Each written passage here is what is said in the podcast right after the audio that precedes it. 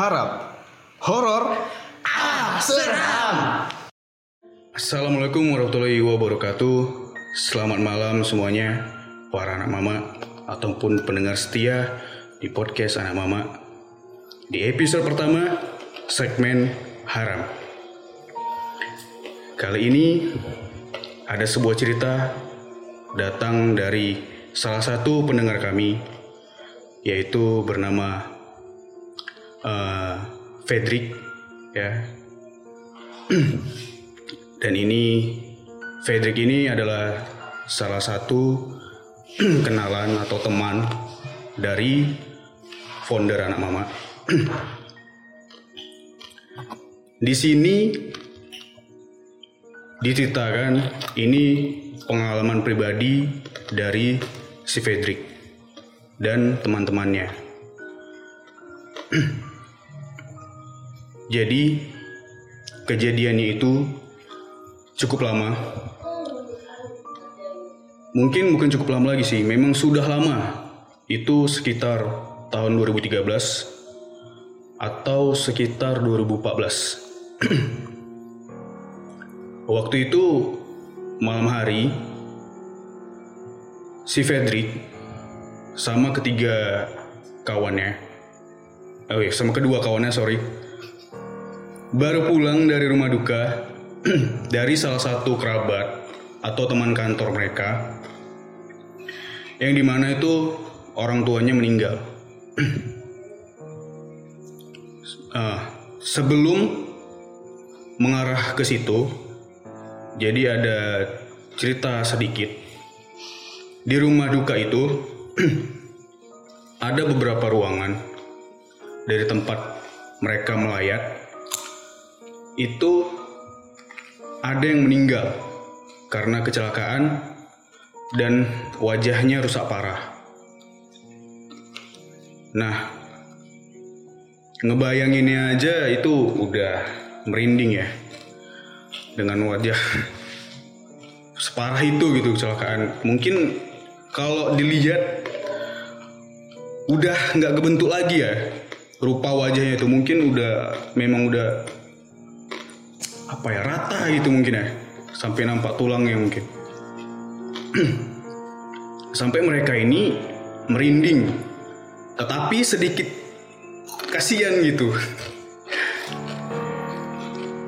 Tapi ini ada kawan dari si Fedrik itu memang ya orangnya sedikit iseng ya. Jadi kita sebut aja tuh namanya si Buduk. Dia melayat ke orang yang kecelakaan. Dia ikut melayat. Tapi dia tiba-tiba ada pikiran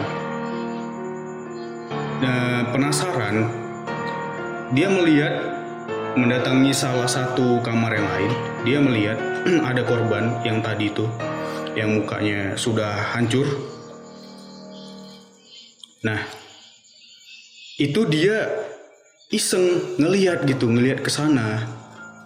Sampai diperhatikannya lah jasad itu, jasad itu. Nah, tapi yang anehnya bukan kayaknya ya aneh sih kalau menurut orang awam ya. Si Budu ini itu biasa aja gitu loh. Biasa aja ngelihat si jasad yang mukanya hancur itu. Dan dia melihat itu karena untuk kepuasan rasa penasarannya itu. Nah setelah itu, singkat cerita, dari rumah duka itu, mereka bertiga ini pulang ke salah satu rumah temannya, yaitu bernama Yani. Mereka menggunakan mobil. Mungkin di sini mobil ini kepunyaannya si Fredrik ya. Nah, flashback sedikit. si Yani ini itu baru kehilangan neneknya yang juga tinggal di rumah satu rumah sama si Yani. Jadi agak agak sedih juga ya. Mereka barusan ngelayat ke rumah duka. Tetapi di saat itu juga ada kawannya si Frederick ini yang baru kehilangan orang yang eh, mungkin Saya. Tersayang ya orang tersayang ya dari dari si Yani tadi ini. Jadi sedikit mungkin ya sedih ya bagi si Yani ya. Hmm. Dia baru kehilangan mungkin beberapa hari sebelumnya ya dari kejadian yang apa Duka. dari ya dari duka tadi rumah duka tadi Kembali lagi melayat ya.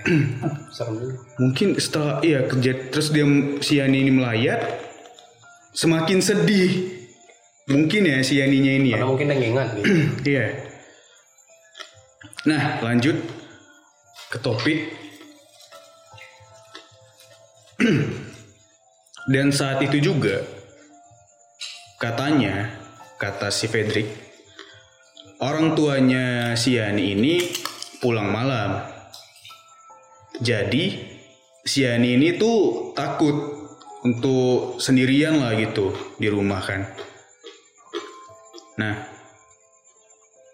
selama di perjalanan itu si Budu menceritakan apa yang dia lihat di ruangan lain yang di rumah duka tadi. Hmm, yang mukanya hancur tadi. Iya, yang mukanya hancur tadi. Jadi memang si Budu ini iseng gitu loh, tapi memang freak ya si Budu ini ya. Nah, jadinya ngebuat si Yani ini sontak, teriak dan kesel sama si Budu. Tapi si Budu ini cuman ya ketawa-ketawa aja gitu loh. Hanya tetap candaan gitu loh bagi dia. Dan si Frederick ini pun lagi nyetir, ya dia menengahkan lah, menenangkan si Yani tadi agar keadaannya tuh ya jangan panik lah gitu kan.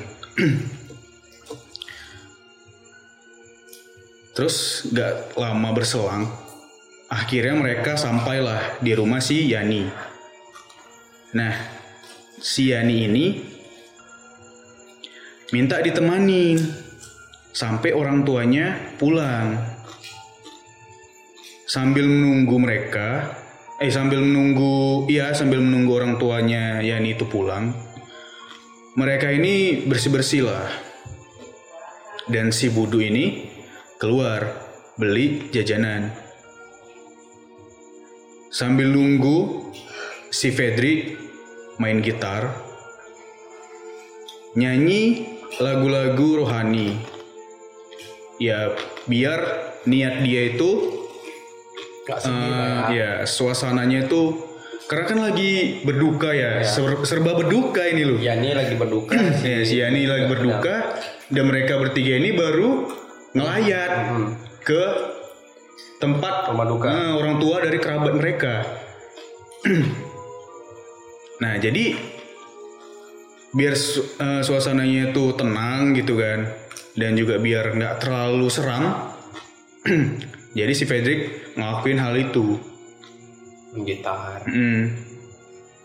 Dan si Fedrik eh, dia bilang menurut kabar yang beredar ya, entah benar atau tidak, tapi katanya kalau kita lagi ke rumah duka, di sana banyak berkumpul arwah-arwah lain selain yang sedang dikebumikan di sana. Hmm. Kalau itu memang iya, karena ya di mana kita berada di situ di situ juga ya ada makhluk lain selain Ya. kita.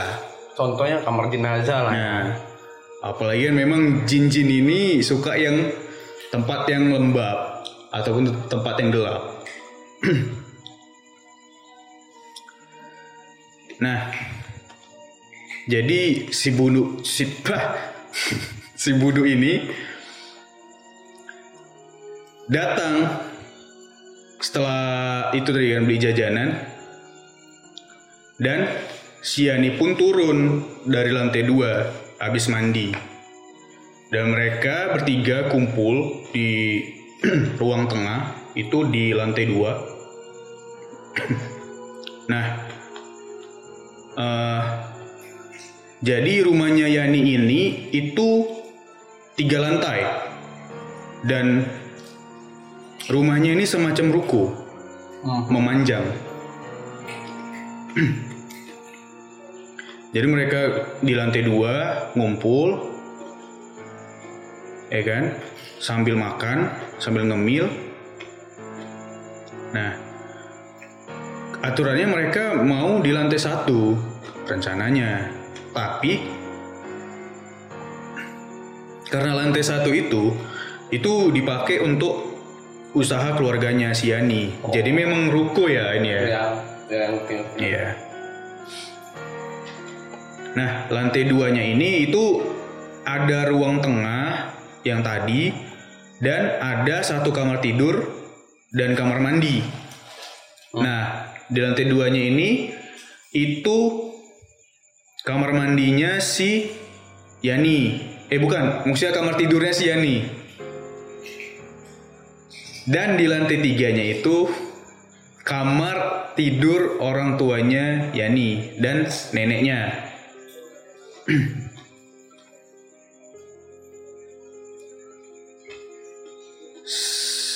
Sedangkan orang tuanya sambil menunggu orang tuanya si Yani belum datang, mereka bertiga sambil nyanyi-nyanyi dan makan jajanan tadi yang dibawakan sama si Budu ya.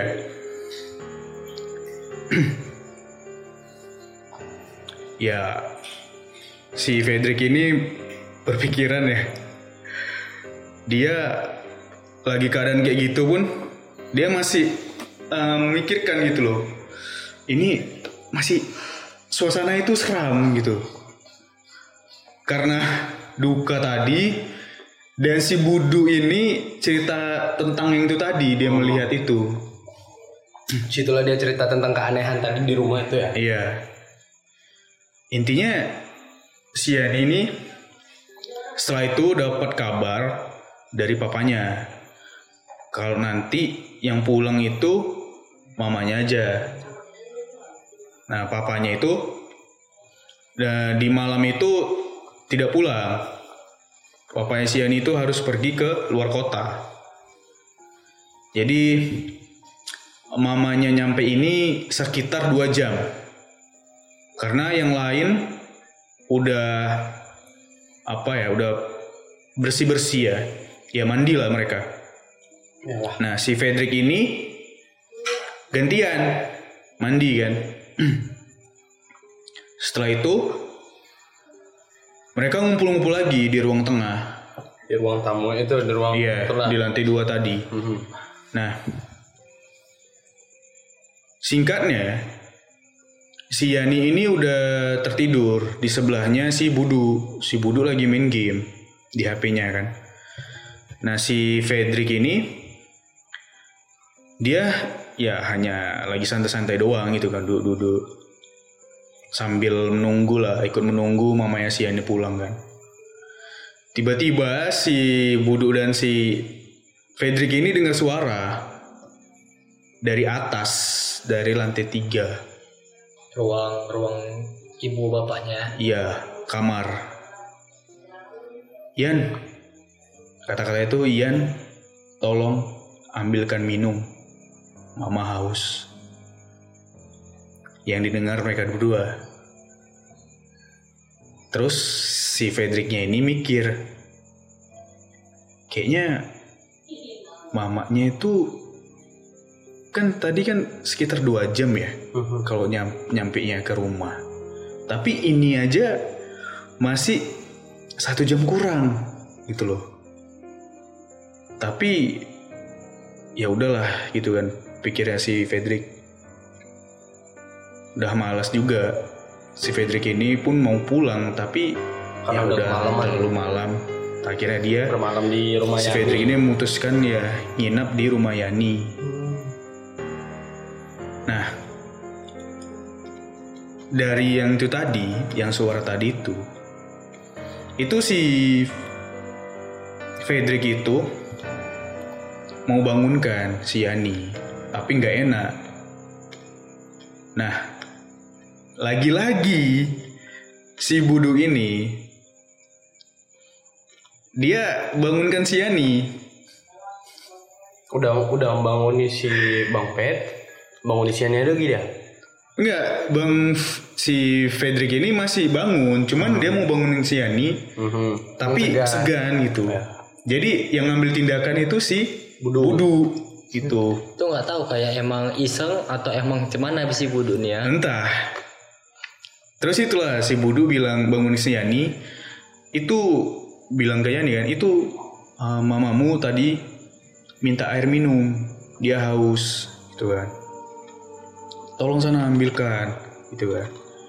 Ya udahlah si Yani ini Dengan muka baru bangun tidur Iya setengah sadar gitu kan masih mengumpulkan nyawa ya kan. Iya Ngelakuin aja Apa yang dibilang si Budu gitu. Nah, mungkin oh oh iya iya kata langsung ambil minum ya kan. Nah ya setelah itu si Yani ke atas. Dan eh, Mereka berdua ini masih bangun. Setelah itu ini udah cukup lama gitu kan? Udah cukup lama si Yani ini di atas Gak turun-turun Dipikirkan Dipikirnya si apa? Dipikirnya si Fedri gitu kan. Tapi ya si Budu ini ya Kayak acuh tak acuh bodoh amat lah ya. Dia fokus dengan game ya. Asik sendiri dia. Pusreng pusreng. jadi mungkin ya dipikirnya si apa? Hmm, Fredrik ini positif ya kan? Mungkin lagi ngobrol sama mamanya Hmm. gitu kan makanya mungkin lama gitu kan itu pun sampai jam 3 pagi. Belum turun-turun juga si Yaninya jadi si mereka berdua mereka berdua ini udah lelah lah gitu kan. Akhirnya mau siap tidur gitu kan. Tinggal siap-siap mau tidur lah. Dan si Yaninya ini juga nggak balik-balik gitu loh. Aneh gitu ya. sampai mereka mau tidur gitu kan. Jadi dipikirnya lagi positif lagi sama si Fredrik. Oh ya udahlah mungkin tidur sama mama, mama iya tidur sama mamanya. Jadi karena kan mamanya sendirian ya, mungkin minta temanin. Rupanya pun si Budu ini dia malah lanjut main game. Tidak peduli. Memang rada-rada sebenarnya. hanya untuk leg Jadi ya udahlah ditinggal tidur kan sama si Fredrik si buduk ini. Nah, di tengah-tengah tidurnya si Fredrik itu ada suara pintu masuk ke lantai dua. Kebuka kan. Dan dilihatnya si Fredrik rupanya itu mamanya Yani. Mamanya Yani yang masuk ah oke nah sedikit keanehan di sini ya Iya, di situ pun si Fredrik dia eh, karena udah udah ini ya, udah di tengah tidur dia tadi. jadi Jadi kayak lanjut tidur aja eh, aduh, aku nanti aja lah dipikir masih gitu. ngantuk ini. karena orang bangun tidur itu kalau dibangunnya sulit mikir gitu deh Jadi lanjut tidur lagi dengan si Fredrik.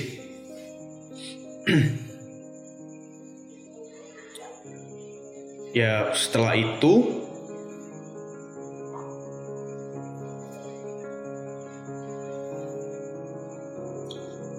apa yang terjadi itu kan Mamanya berarti hitungannya ya kayak baru baru pulang ya kan. Langsung ke atas nengok mereka berdua nih kan. Ya, ya. Ada Patrick sama ada Budu ya kan. yang Nah, itu. Jadi eh si apa si Fredrik tadi udah lanjut tidur. Buduknya masih si sering. dia masih main fokus fokus ke game gitu kan masih game Dia nggak tahu situasi apa pun yang terjadi di situ ya. Paling Cuma di sini alurnya aja dia. Iya, paling di sini Mama Ian itu udah naik ke atas gitu kan, melihat mereka berdua dan ngomong sama si Budu, Mama Ian, nah, Mama Ian ini makasih itu, Hmm. bilang kan, makasih ya, Eh, kalian udah mau temanin Yani sampai tante dateng. Eh, kalian inap aja karena udah tengah malam, besok pagi aja pulangnya, itulah kata Mama Yani dan si Budu ini kayak acu tak acu gitu. Dia nggak terlalu merespon Mama Mamanya. Yani dan si Fedri pun udah setengah sadar gitu kan jadi lanjut tidur dia lagi setelah itu pagi pagi pun tiba gitu kan Berarti keanehannya cuma di malam itu ya. di malam itu Itu baru. ya.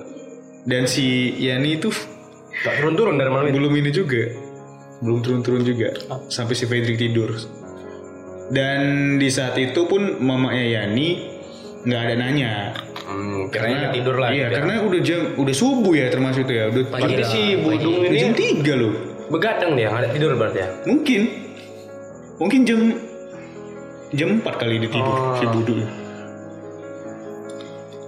nah pagi pun tiba mereka semua bangun lah kan Bangun nih mamanya. ya kecuali si Yani ya Soalnya kan sini dia nggak ada di tempat ya, nggak ada di lantai dua dia. belum juga turun. Belum turun. udah pagi gitu loh. Jadi dan sambil mama Yani ini nyiapin makanan lah untuk sarapan mereka kan. Nah terus mama Yani nah inilah baru saat inilah mama Yani itu manggil manggil si Yani. Jadi turun dia gitu. enggak. Sebut namanya Hmm. Nih, bangun cepetan, ayo kita sarapan. Sambil masuk ke kamarnya Yani, mamanya ini. Tapi mamanya kaget. Apa? Yaninya nggak ada di kamarnya. Hilang. Karena kan si Yani tadi itu naik ke lantai tiga. Gak ada yang tahu ketika Yani nan- ngantar minuman ke lantai tiga itu gak ada yang tahu kan selanjutnya kayak mana. Yang tahu cuman si Budu sama si Fedrik. Oh, tahu Maksudnya kayak kejadian di lantai tiga gak ada yang tahu. gitu. Nggak ada, nggak ada yang tahu. Karena setelah beres nggak ada yang mengecek sana. Belum setelah Yani naik itu tidak ada yang tahu kelanjutannya apakah Yani turun ataukah Yani masih tetap Iya. di lantai tiga ya Belum ada yang ngecek ke sana. Nah, terus Nah, dan mamanya pun ini lari menghampiri si mereka berdua ini, Fredrik sama si panik gitu ya. iya Apa apa? gitu. Eh si Yani semalam eh, tidur di mana? Hmm. Gitu. Si Budu yang jawab. Dia tidur di atas kok tante. Kayaknya sama tante lah. Gitu. Dibilang si Budu. Soalnya semalam waktu kami lagi bertiga di tengah eh, tante itu Manggil. manggil Yani untuk ambilkan minum. Minta ambilkan air. Mm-mm. Tapi abis itu Yani nggak turun-turun tante. Kami pikir dia itu tidur di atas. Mhm. Datang si Fredrik ini notice ya. Kayak kebangun nggak ya? Sentak enggak? Bukan, memang udah bangun, memang udah bangun. Notice si Fredrik ini kayak ada yang janggal gitu. Kok aneh gitu lah ya? Iya, ada sesuatu nih. Lalu ya ditanyaan lah sama si Fedrik ke mamanya, mama Yani. Dibilang Fedrik, Tante kalau manggil Yani itu Ian atau Ni? Wah, Nah, si mamanya Yani ini jawab, Tante kalau manggil dia Ian. Yang manggil Ni itu neneknya. Berarti tadi malam orang yang manggil Yani dengan sebutan Ni. Yan Yan atau Ni? Yan Ian.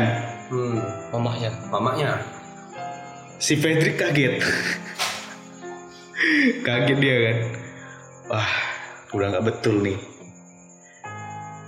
udah udah panik lah mereka nih panik mereka carilah kan dari lantai satu itu lantai satu. Diseser lah ya lantai satu, Iya. lantai dua, lantai tiga. sampai ke loteng bahkan.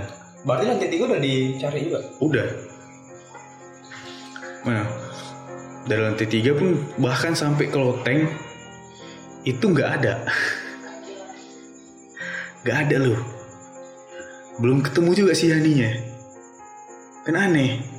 Lantai dia lantai tiga loh naik tapi ini bahkan sampai ke loteng pun nggak ada. Aneh ya. Kayak mungkin masuk dunia lain kali. Kayak apa? Dimensi lain gitu ya. Terus karena saking paniknya, mamanya ini sampai bingung gitu mau gimana lagi. Setelah itu udah berjam-jam ya mencari Iya. ya. Udah jelas lah soalnya nyeser tuh nggak Hmm. nggak apa nggak cepat. setelah satu jam berlalu itu kan, mamanya itu duduk lemas gitu loh. Udah udah kayak, duh ke mana anakku ini ya? Carian lain. ya pasrah gitu loh. Kayak ah udah lemes lah gitu aduh. Di sofa gitu kan sambil terduduk termenung. Terus tiba-tiba ya itulah tadi ya. Karena udah udah begitu mamanya si Yani Ambil jalan gitu. nangis lah. Nangis mamanya si Yani ya mereka berdua pun ikut sedih gitu. Bisa dapat situasi kayak gini gitu. Apa ya situasi yang yang susah ya untuk di ini ya. Susah untuk di cari ininya jalan keluarnya gitu kan. Dan sarapan ini udah disiapkan sama mamanya mama Yani. Mereka berdua pun mau sarapan agak segan juga gitu loh Karena situasi kayak gitulah ya. Iya, Mereka situasi kayak gitu. Yani juga belum jumpa masa ya mau sarapan. Iya. Terus beberapa saat kemudian tiba-tiba Hmm. si Yani nongol turun dari lantai tiga. Wah, Dengan keadaan kayak mana tuh? dengan keadaan orang yang baru bangun tidur. Kayak biasa aja gitu. Oh, kayak nggak ada kejadian gitu ya. Muka-muka Iya. sayu bangun tidur itu. Sambil bilang si Yaninya, Mah, kok cepet banget? Udah dibawa lagi. Si Yani yang bilang, perasaan tadi Di kamar. masih di kamar. Tuh kan. Siapa yang ditengok di kamar? kami pun ya semua orang mereka itu ya semua kaget gitu kan Bertanya-tanya gitu. ya bertanya-tanya termasuk ya Mama Yani Juga langsung tanya-tanya. ini kaget plus langsung ngampirin si Yani langsung melu Sambil nangis ya. sambil nangis gitu Yani pun kaget kenapa mama yang nangis Iya. ya? Sambil mama bilang, sambil mama Yani bilang itu, "Ah, kamu habis dari mana aja gitu. Mama cariin nggak ketemu. Teman-temanmu tuh pun udah nyari juga nggak ketemu. Terus Yani bilang, aku nggak ke mana-mana kok mah. Dari tadi juga di kamar, gitu kan. Di kamar mama. Semalam juga di kamar kok. Sama mama gitu. Mm-mm, sama mama tidur. Terus mama pun tadi malam juga minta minum kan sama Yani. Kaget lah mama di situ ya. Iya. Karena tahu aku ya, dia nganter minum tuh sebelum mamanya pulang. Hmm. Tapi di sini Yani bilang, aku udah anterin ke mama kan air minumnya. Tapi mama itu nggak ada. Cuman Setelah- suara doang berarti dia Setelah berarti si Yani ini ngasih minum ditaruh situ aja di diletak. situ aja Oh. karena mungkin ya kan setengah sadar tadi kan ngasihnya kan mungkin ya udahlah lanjut tidur dia di kamar itu di kamar mamanya Hmm. gitu kan jadi mungkin ya pikiran mungkin mamanya lagi kamar mandi kali ya gitu Mungkin aja sih. mungkin ya makanya dibilang si Yani waktu ngasih nggak ada tapi si Yani bilang tidur terasa tidur Berarti sama mamanya udah jumpa sosok lah, udah Hmm. jumpa sosok mamanya di situ ya. Eh enggak, enggak jumpa ya, karena suara doang Iya. ya. Itu menurut pengakuan si Yani. Yani.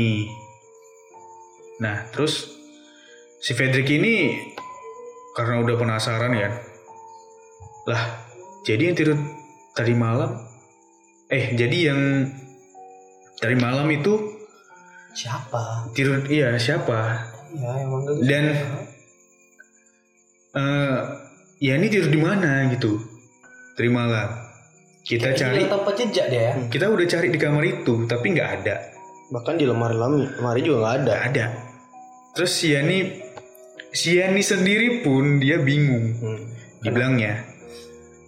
Aku juga bingung. Perasaan aku tidur di kasur. Tapi tadi pagi Dia bangun. bangun-bangun itu udah di lem- lemari nenek. Jadi dari kamarnya mamanya Sama kamar nenek. ke lemari neneknya. Jadi kayak teleport ya. berpindah ruangan Iya. Bukan berpindah ruangan. Dia sadar dia tidur di sofa. Dia sofa- sadar di kasur, di kasur mamanya. ha. Iya.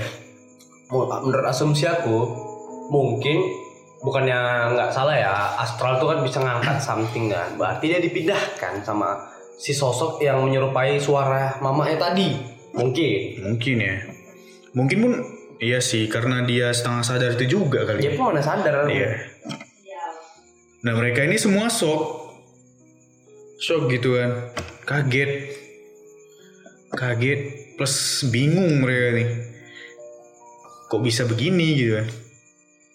Karena takut salah langkah, ya kan? Takut udah udah terlanjur kayak gitu. Ya akhirnya mamanya ini telepon ke papanya dan nyuruh uh, dan suruh kita itu sambil dicarikan orang pinter sama papanya dukun. Uh, mungkin kenalan papanya kali ya Mhm.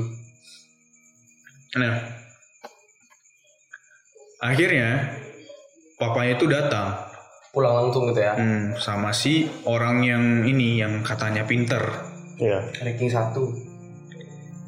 aku sih si apa ya si Fredrik ini dia rada-rada kurang percaya sama si dukun mungkin si Fredrik ini juga ini ya kayak uh, antara percaya nggak percaya tentang hal goib ya Iya sih. nah Berkaitan itulah ya. Tapi demi keterangan suasana rumah dan hati orang tuanya ya mereka ikuti aja gitu kan si orang pintarnya ini begitu masuk rumah agak kaget sambil bilang kan kalian habis dari pemakamannya kok banyak roh jahat di sini Hmm. dibilang Merinding Oh, berarti tuh. si dukunnya dukunnya tadi gitu ya. iya bilang ke mereka ya memang bet- asli sih. Padahal dia baru datang, tapi langsung Udah hawanya mungkin dia rasakan ya. ya mungkin. Udah bisa nilai ya. Ya. Nah, dalam hatinya si Fredrik ini lah kok tahu gitu kan. Lanjutlah nih si orang pintarnya baca-baca. Nggak tahu entah baca apaan. Naik turun atas bawah dari lantai satu sampai ke atas dan balik lagi ke lantai satu. Kira-kira adalah satu jam tuh prosesinya. Entah dapat penglihatan dari mana dan si dukun ini menceritakan semua yang dia lihat dan dia rasain. Hmm. Di Terawang lah ya jadi. Iya. Tapi inti dari cerita itu semua dari cerita si dukunnya itu katanya waktu mereka pulang dari rumah duka itu Hmm. Katanya ada jin, jin jahat. Yang, Yang ngikutin mereka ngikutin. bertiga. Nah awalnya ngikutin si Budu, Oke. si Budu. Mungkin karena si Budu tadi itu ngelihat Usil ya. Karena jasad Nah, itu kali ya. Kalau ini kalau di Bandung tuh istilahnya sompral. Nah iya Iya, benar kan. benar. Paling kan itu logika aja lah. Dia ini siapa lu? Paling Iya. kan ini eh, kawannya si Pedrik kan yang meninggal kan. Hmm. Kok maju kali? Ya kan, ngintip-ngintip Ya, masuk rumah orang ya kan. Iya kalau mau apa untuk rasa penasaran Gak sampai kayak gitulah. jangan lah gitu kan. Nah, itu, dan- itu kan privasi. rumah duka Ya, gitu. dan, dan masalahnya dan dia itu anehnya kayak merasa nggak bersalah. Dia nengok itu orang normal tuh pasti takut. Memang kayak orangnya iseng ya. Se ada sedikit sompral. psikopat kayak. Nah, Psikopat pula. nah lanjut habis itu Nah, eh, katanya yang itu tadi kan ada jin jahat kan ngikutin si Budu Hmm. dan mau nyerang si Budu Nah, Ini yang di cuman dukun yang ngomong. ya cuman si Budunya ini itu fokusnya itu nggak pernah hilang gitu loh berarti dia bagus jadi lah. susah untuk diganggu memang si Budu ini memang Dia yang sompral dia pula di yang lain ini ya. sisi si Budu malah ada ini ya apa kayak pelindung lah. Gitu ya? eh, armornya ada dia. Hmm. Armor Kuat anti, ya? Kuat. anti ini. secara nggak sadar. Nah, terus eh, sampai di rumahnya si Yani, si jin jahatnya ini mau nyerang si Fredrik, Hmm. tapi si Fredriknya Ya bisa juga malah ini kan nyanyi nyanyi lagu-lagu rohani. rohani pakai Terakhir nggak bisa. lagu rohani lah Bang Fed ini. Terakhir nggak bisa juga diganggu si Fredriknya. Jadi kasihan antara nengok hantunya apa reality juga aneh gitu aku ya. Hantunya coba yang pertama eh, coba lagi gitu kan. Coba lagi. Yang kedua juga coba lagi. Coba lagi. Nah, ya ini yang kenanya si Yani jadinya jatuhnya. Nah, jadinya si ja, apa jin jahatnya ini nyerang si Yani. Karena pun di situ kebetulan si Yani ini kondisinya lagi Mentalnya lagi lemah, down lah ya lemah karena batin sama habis mental. peninggalnya neneknya ya. Cuman lagi-lagi ternyata neneknya Yani ngelindungin. Oh, jadi jin korinnya itu ngelindungi Iya. si Yani. Jin si Yani. ini melindungi Yani dari tadi lah Nah, jahat itu tadi jahat. roh jahat tadi. yang manggil tuh tadi. Itu rohnya. Iya, itu roh yang ngelindungin si. Yani. roh nenek Makanya si Yani tadi kan dari lemari ya? Iya, ada di lemari aja katanya. disembunyiin katanya kata si dukun disembunyiin di Oleh lemari roh neneknya. Ji- apa jin, jin, tadi ya? Hmm, kalau apa sih agak make sense sih. Maksudnya eh di, dilindunginnya. Jadi jatuhnya plot twist lah. Aku kira Nah, yang manggil si Yani ke atas itu jin jahat. iya, ataupun Iya. Yang nyerupai mama E tadi. Nah, itu jin jahat. Nah, ketika dari pengakuan si dukun tadi, yang manggil itu neneknya. Ba- enggak yang yang ngelindungin yang nyelamatin yang aja melindungi. Berarti Iya. yang manggil tadi tetap jahat lah. Tetap jahat, Tetap tetap. jahat dah. Berarti digondol neneknya untuk dilindungi. sorry sorry bukan yang manggil tuh itunya jin korin Neneknya. neneknya Oh. Berarti di lantai dua itu Nah, iya. kawasan jin jahat tadi mau dirasukinnya. Iya. Rupanya udah Tidak dipanggil jadi. ke atas. Soalnya di atas itu kan masih ada barang mungkin barang-barang peninggalan neneknya, aura-aura Nah. neneknya masih ada. iya nah itu jadi masih jadi misteri juga kan Iya. gimana gitu kan Eh, ini pas dicari semua kok nggak ada. nah itu Tiba-tiba Dari pengakuan Bang Fed itu apa? di sini pun mereka eh, bingung juga gitu Masih menjadi misteri ya? Iya. Kenapa hal itu? kenapa si Yani itu eh, di dalam lemari itu gimana ceritanya Sampai sekarang pun juga Yani nggak Masih. jawaban ya? iya si Yani pun kebingungan Hmm. karena bangun-bangun dia udah di lemari Iya. Berarti eh, ini boleh langsung aja nih Mungkin sesi pendapat kita lah. pendapat ya. Pendapat Sesi mungkin dari aku dulu ya ya, ya. Hmm. Kalau dari spekulasi kalau Iya. pernah cerita. kalau dari yang pernah aku alamin ya Hmm.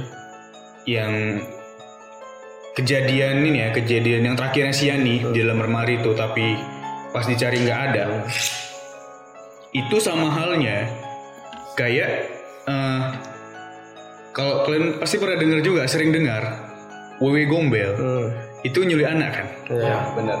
Dan seringnya ketemunya itu di pohon bambu Pohon bambu benar. Iya kan? Sembunyi di situ. Padahal warga ini udah nyari-nyari kan di sekeliling situ, tapi nggak ada nampak. Nah mungkin seperti itu, makanya nggak ada nampak. Tapi ya kalau dibilang durasi waktunya di alam sana dan sini pasti berbeda dong. Ini macam ini juga nih, macam apa? Jadi kayak film gitu juga nih. Eh. Iya kan? kalau dari aku lek ini aku ada pernah dengar cerita dari mak makku jadi makku ini cerita posisi itu rumah kami masih di Karjo di asrama haji ya jadi itu jadi itu ada ada kawan mamaku yang namanya tuh Budi Uwes dah Ya. Budi Uwes itu cerita ke mamaku kalau eh, suaminya Budi Wes ini tuh lagi tidur siang kayak. Mhm. Nah, Oh ya tahu aku lagi tidur siang.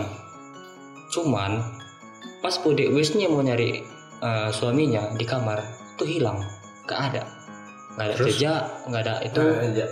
Nah, cuman sama kayak cerita si Yani, suaminya Budi Wes ini tiba-tiba manggil dari Loteng. loteng Lah, Sedangkan lantai sama Hilangnya tadi di mana? Tinggi. kamar. Di kamar tidur di kamar. ah, Ini kayak ibarat rumahnya satu lantai aja, cuman lantai itu ibarat di asbes. iya iya. Ah. Itu jadi suami Ibu Dewi ini manggilin tuh ngambilin tangga.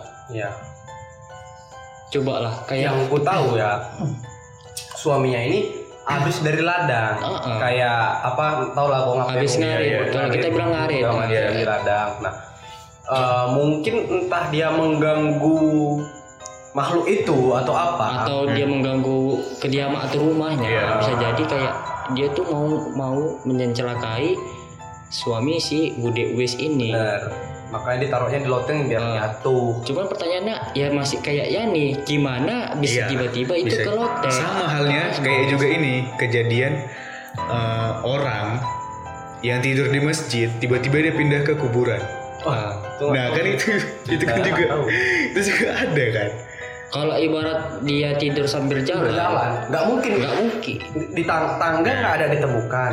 Mau naik Iya. ke loteng pun harus Lagi pula tangga. tangga itu masih tetap sama di dapur. Ya, dan yang di awal yang diraka, apa dirasakan si Yani itu kasur kan dia bilang tadi. Ya karena dia masih kayak mengawang-awang dalam tidurnya. Ya bisa jadi juga memang sebenarnya di awal tuh Yani memang masuk la- dalam lemari diarahkan sama yang manggil dia tadi nyuruh bawa minum. Nah, ini aku agak kurang emang masih jadi misteri ya. Kalau menurutku ya, kalau menurutku. Aku tadi mau nanya, itu minumnya habis nggak diminum? Wah. Ganti. iya itu yang pikiran aku. Itu minumnya. Cuman kalau biasa di kamar, kalau kamar ini ya kayak kan ada di kayak meja atau lemari kecil lah. Meja lemari kecil yang mana kan untuk tempat nyimpan barang biasanya atas ada lampu tidur ya kan. Biasanya sih letak di situ ya kan. Cuman ya karena si Yani ini juga posisi setengah sadar yang mana dia juga baru bangun dari tidurnya dan langsung kayak ibarat kita lah kita baru bangun tidur cuci muka ya kan, kan masih setengah-setengah sadar kan? Iya. itu mungkin dia masih nggak tahu antara iya dan tidaknya dia tuh dipanggil atau enggak mungkin. Kan cuman kayak ibarat dia cuman dapat Info dari info si dari Budu. si Budu eh, Yan uh, mama mau manggil oh iya dia ngambil. Terus kita sampai di atas kita tuh nggak nggak tahu ya dikasih nggak ada dikasih tahu bahwasanya Hmm. dia itu lagi ngapain dan sedang apa. Cuman tiba sampai pagi itu gak ada kabar ya kan. Nah mungkin menurut aku ya kayak eh, aku nggak tahu kayak hal mistis tuh nyata atau enggak aku juga masih abu-abu bahwasanya bagaimana dia bisa dari lantai tiga? Tiba-tiba ke lantai dua di dalam lemari nenek jadi lemari almarhum neneknya Hmm. itu aku masih Dan dari pengakuan dukunnya tadi pun kayak apa? Dia ditolong, ditolong oleh roh nenek apa jin kore nenek ya. Iya, yang manggil tadi. Berarti memang bawaan dari rumah Jadi- duka itu ya. Pas mungkin ya. Ini kayak kayak di luar ini ya, di luar di luar nalar ya. Nalar, ya. Menurutku ya, Karena goim nggak ada yang pas si apa eh, jin yang tadi ngelindungin si Yani ini eh, manggil nuntun dia ke dalam lemari si apa jin yang jahatnya ini mungkin masih di Mencari. sekitar situ masih mencari Yani makanya itu disembunyiin neneknya biar aman lah ya, biar nggak sampai apa. jam 3 jam jam 3 itu kan si Fedri kan baru mau tidur baru mau tidur Nah, setelah beberapa menit kemudian kan mamanya datang kan. Mama si Yani datang, dia pulang. Ya udah, Berarti mungkin mamanya nggak ada tidur dong ke kamar atau Hmm. apa? Eh, Jatuhnya. enggak lah. Cuman yang jadi pertanyaan itu setelah Yani ngambil air minum itu Bang Fredrik sama sama si Budung tahu nggak kalau Yani itu emang betul lantai tiga atau bisa jadi dia Tahu tuh lah. eh Kan si Bang apa? Tadi kan si Fredrik bilang dia nampak si Yani ke lantai tiga. ah, cuma habis itu dia nggak tahu apa Yani turun lagi atau enggak nah, itu Nah, juga dia tinggal tidur. ah, Ya, dia tuh habis turun sambil nggak tidur kan Ah. bisa jadi kayak dia tuh Nah. putar balik ya kan Kan Nah, si mamanya Yani ini kan tidur di kamarnya. Iya kan? Mamanya tidur di Berarti kamarnya. mamanya nggak ada nampak dong dari nampak. malam itu. Hmm, udah jelas berarti memang dari kejadian dia tidur di kasur langsung Iya. diangkat di ke lemari. Iya, iya, iya juga sih mas Ol. Jadi malamnya itu kan mamanya ngira si Yani tidur di Di kamar kamarnya. sendiri. Heeh.